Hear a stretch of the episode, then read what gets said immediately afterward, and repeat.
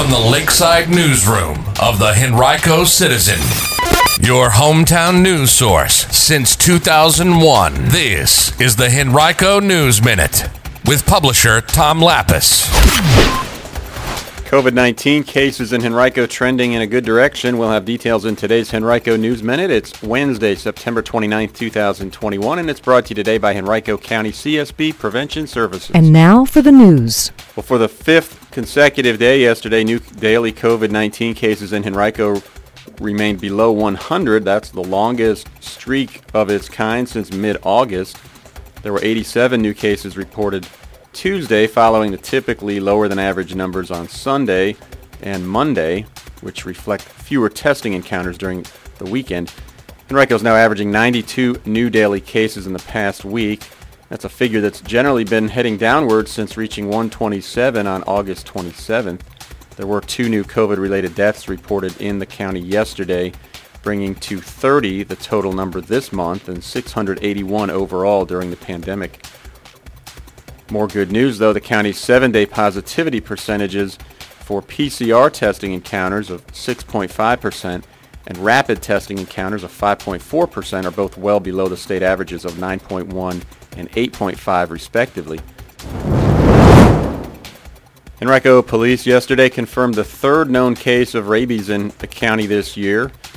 It occurred in a raccoon that was found September 24th in the backyard of a residence in the 2600 block of Jordan Court in Glen Allen, that's just west of Woodman Road and south of I-295. Police responded to that location after residents reported a dog may have had contact with a raccoon in the backyard. No one else was exposed and the dog is quarantining. A grand opening tomorrow for a new senior living community in Henrico County. Anthology of Tuckahoe will open at 567 North Parham Road. It'll host an event beginning at 4 p.m. tomorrow with a ribbon cutting, refreshments, music, and tours. The community features 150 apartments with independent living, assisted living, and memory care options. Well, next month is National Domestic Violence Awareness Month and Crime Prevention Month, and Henrico Police Community Services officials will host a crime prevention seminar series featuring a variety of crime pre- prevention and awareness topics.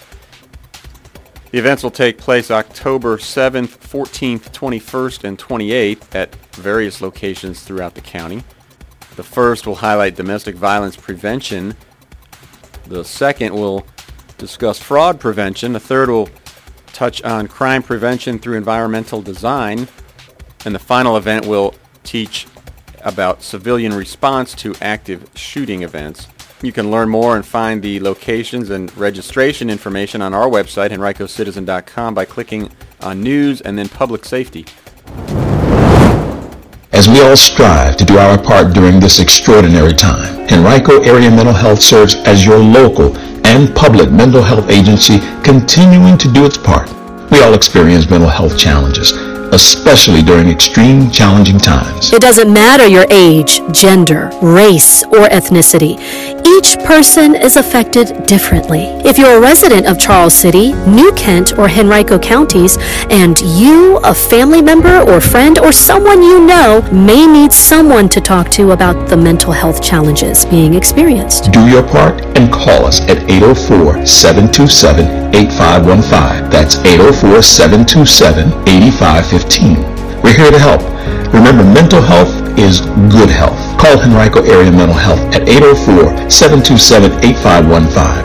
That number again is 804-727-8515. This message comes to you from Henrico County CSB Prevention Services.